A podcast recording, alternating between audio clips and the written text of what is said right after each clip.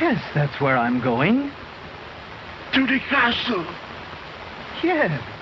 No. You mustn't go there.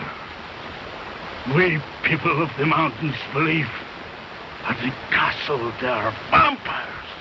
Dracula and his wives. They take the form of wolves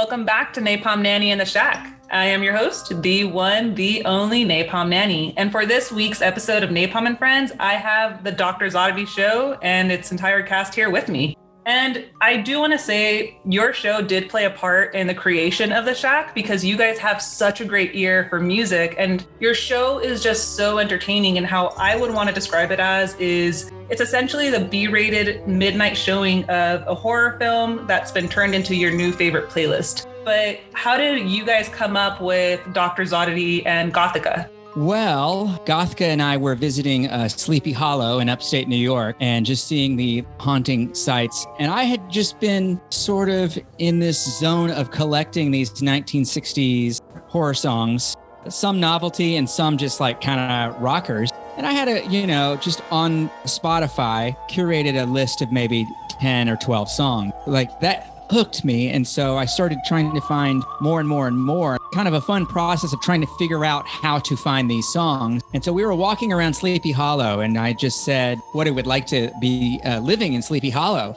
And, and having a radio show there, I was like, oh, it'd be cool if it was on like, you know, like Sunday night, late at night, or Monday at midnight, or something like that. And it would be like this show, and, uh, you know, my character would be called like Doctor's Oddity. And that just came out of nowhere. Like I just took the word oddity and put a Z on it. That was the genesis of it right then. And then a year later, an opportunity came up on an internet radio station in Brooklyn where they were looking for content. And I just sent them an email and, and then pitched them this kind of fully formed show. And they responded, That's exactly what we're looking for. Can you be here in three days and we'll show you how to run the board and then you'll start that Monday? Dude, that's pretty exciting. So you said that you got your name from the word oddity and then adding a Z. Where did the name Gothica come from? That one sounds like just as cool and it just it rolls off the tongue. gothica would you like to take this one? Where did your name come from, gothica A good question. I did name myself. It's a valid one. There was a, a brainstorming session with many a dark word, and then sounds, and putting sounds to dark words. And um, I believe I just chose Gothka because just filled my soul with just great pleasure. It felt true and authentic to who I am. Yeah, that sounds right to me. I think they're I think they're fantastic names and I think it's a fantastic show. And I will be linking your show in the bio of this episode.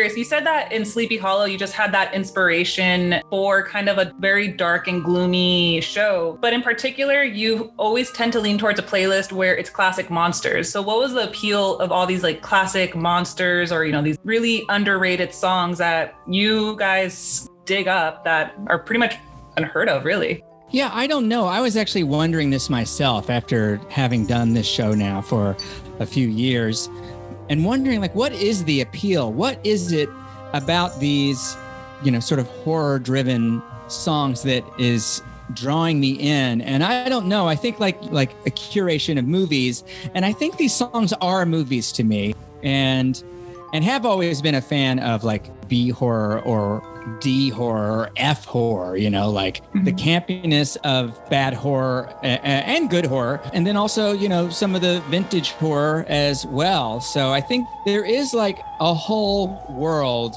in these songs that is somehow fun. And I guess in these past few years, the times have been the kind of times you would want to escape and go back into the past. And I also think that there is there is something to the to the decades of the 50s and 60s where these novelty songs were thriving. Like it was kind of a known thing that everyone was going to at least have one B-side that was a novelty song of some kind.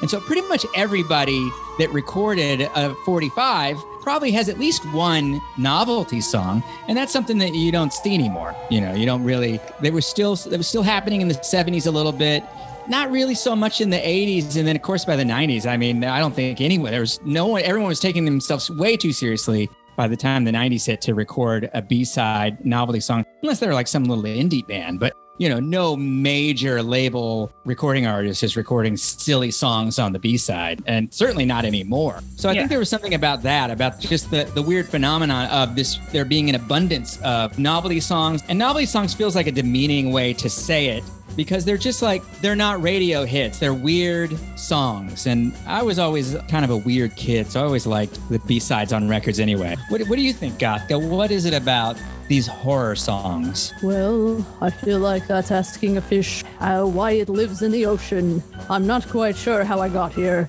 I guess ever since I was conceived and came fully formed into the world, I have had a, a knack for communicating with the Frankensteins and Quasimodos of the world. They just have an affinity for them. I'm not quite even sure what this question is. gothka's No. very mysterious No, I completely get it. It's I think there's this strange charm behind it where there's such a strange community surrounding all these like classic horror movies and all these like uh, B-sides. It's very niche and the people that you know follow it essentially worship it. It's a very tight-knit community and yeah, it, it- like I said, it's just there's a charm to it.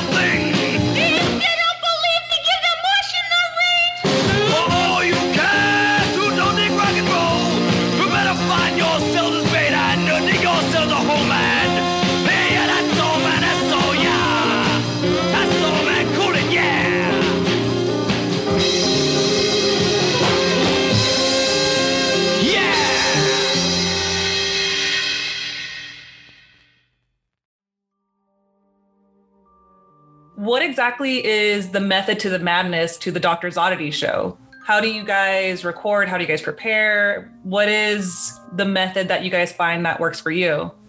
Well, uh, when we were first doing it from an internet radio station, it was a station that was located in a storage locker, uh, like a, uh, one of those like giant storage bin car things that was located at the end of uh, an, a scary alley where half the time people were ODing on K2 down there because we were on at midnight. So we would be going there at midnight.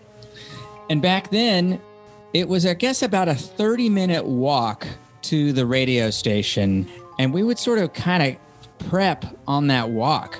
Our, our first few shows were in the winter. So it would be snowing uh, here in Brooklyn. And we would be walking through the snow, coming up with like what was going to happen on the, on like three mic breaks. Well, in the beginning, though, it was just one mic break that we would try and do kind of a bit. And then the rest of it would just be forward announcing and back announcing songs. But now, there's two or three kind of comedy bits that happen per show. And so it's kind of the same process, uh, except we don't have to walk to the radio station. We're recording from home now. So maybe an hour before we're going to record, we'll start coming up with ideas for something, you know, for a bit to do. Sometimes there'll be like a pre-taped bit, like we will have a guest and we'll like record them earlier in the week, and then just that'll be a pre-tape that we just roll in because we record the show live and then just roll the pre-tape. And so, and then that's pretty much it. We just we record. It's an hour show uh, or less, and so we would just let it roll. We try and record and uh, hopefully not make any mistakes and not have any tech have any technical errors. And if not, you know, it'll just be a matter of then uh, uploading it to Mixcloud and making a piece of cover art to to be the thumbnail. What's it like for you, Gothka? You're not that involved in the prep of the show. No, I'm not involved in the prep of the show at all unless I bring a song, which I bring one. That's right. You have one record that you'll throw to per show. I consider myself a guest of the show. I intended to appear on one show and only one, but then I rather enjoyed my time in the dark alley and I wanted to come back. Yeah, that's right. You were supposed to just be on that very first show as a guest, but and now, you know, 2 or 3 years later, you're still introduced as a guest every time even though you're a permanent fixture on the show. You've never missed one. Hmm, I've never missed one, but I could. I could fly the coop at any time and the show would go on. I just happen to live in this castle and it's always happening on particular days and I have particular happenings in my life and I happen to share those particular happenings. So I don't know what my preparation is other than my wonderful, I hope you appreciate sometimes my attempts at pun making. I prep a little bit for that. But that's a secret.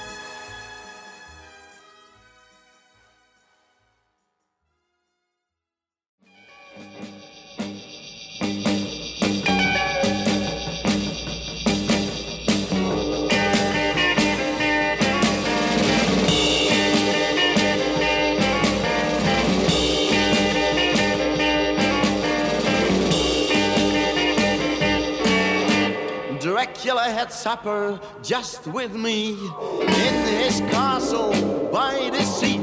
There was a monster on my right, within his eyes a candlelight.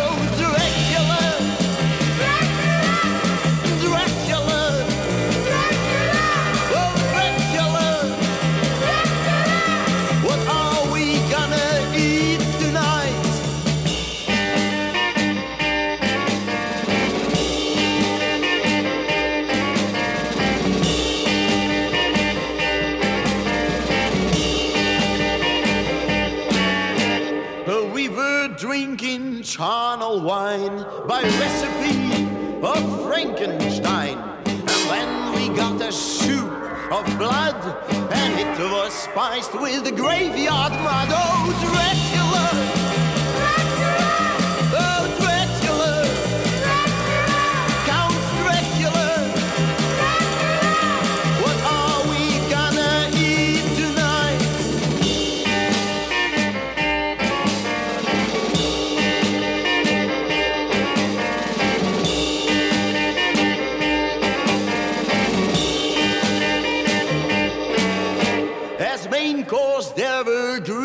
Frizzles with an extraordinary smell. But when I saw the head they came from, the taste they had was not so swell. Oh, Dracula!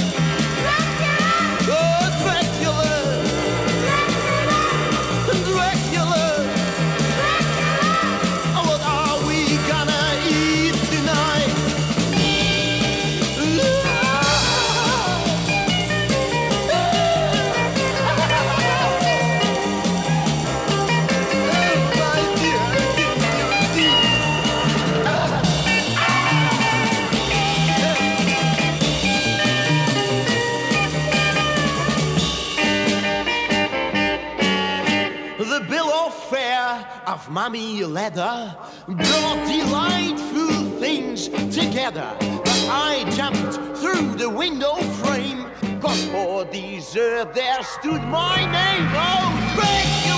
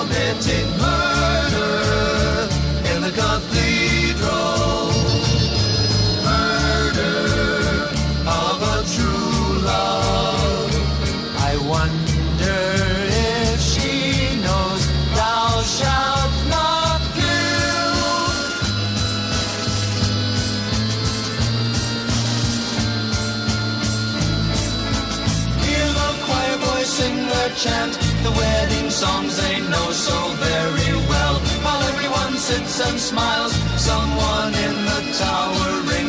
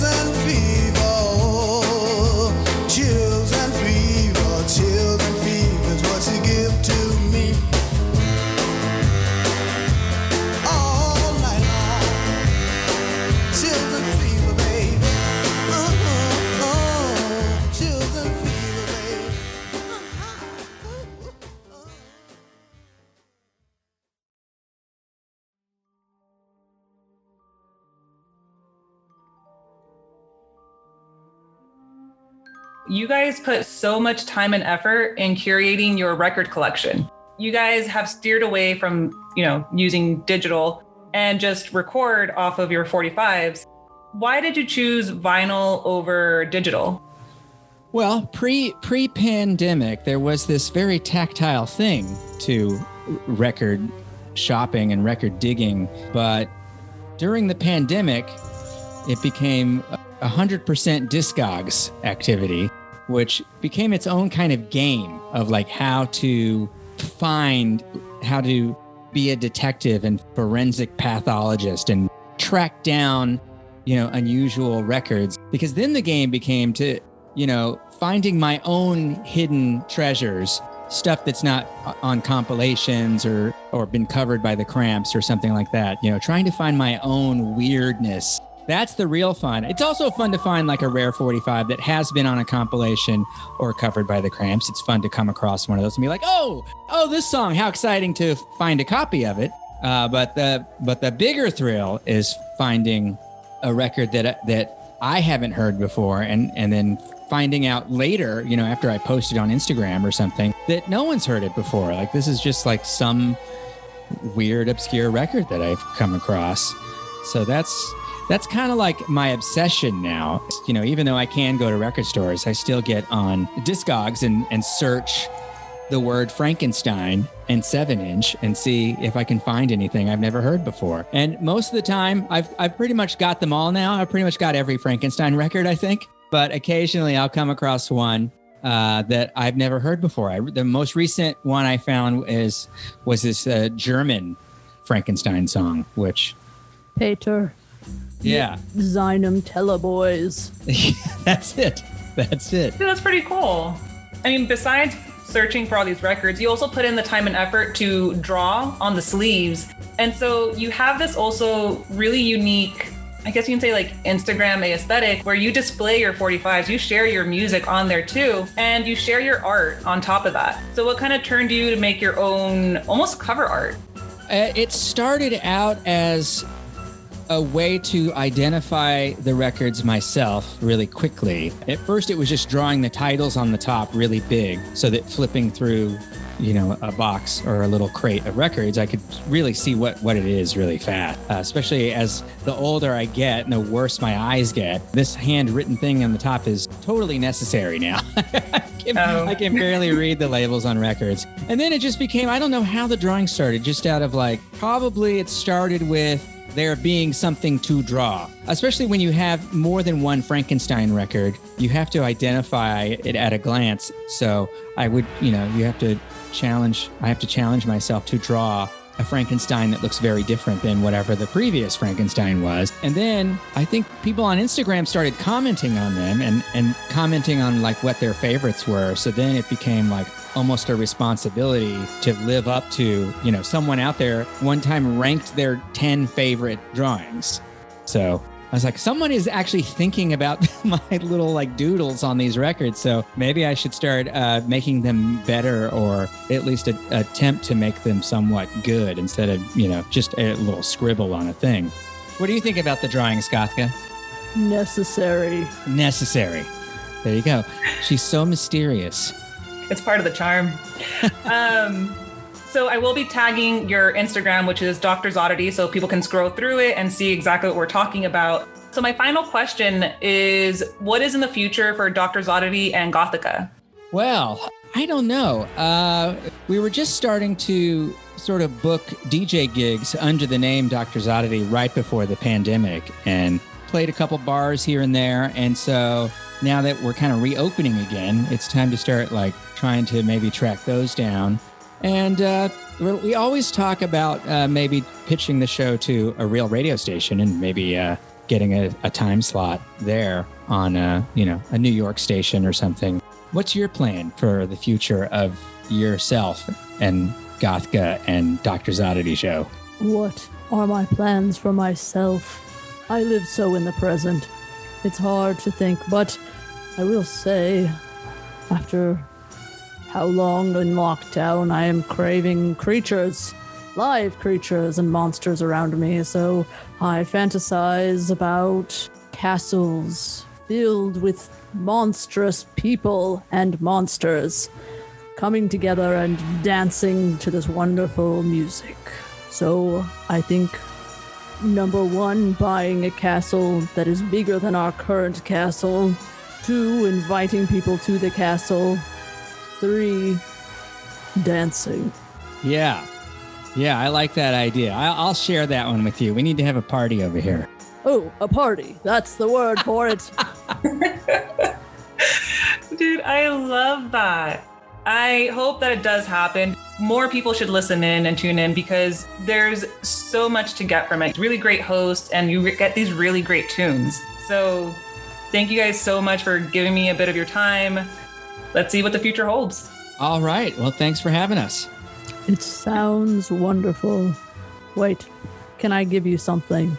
Yeah, go for it. I intended to start this way. I felt very off kilter not being able to begin with Good evening, Doctor's Oddity. Good evening, Nanny. And good evening to the shack.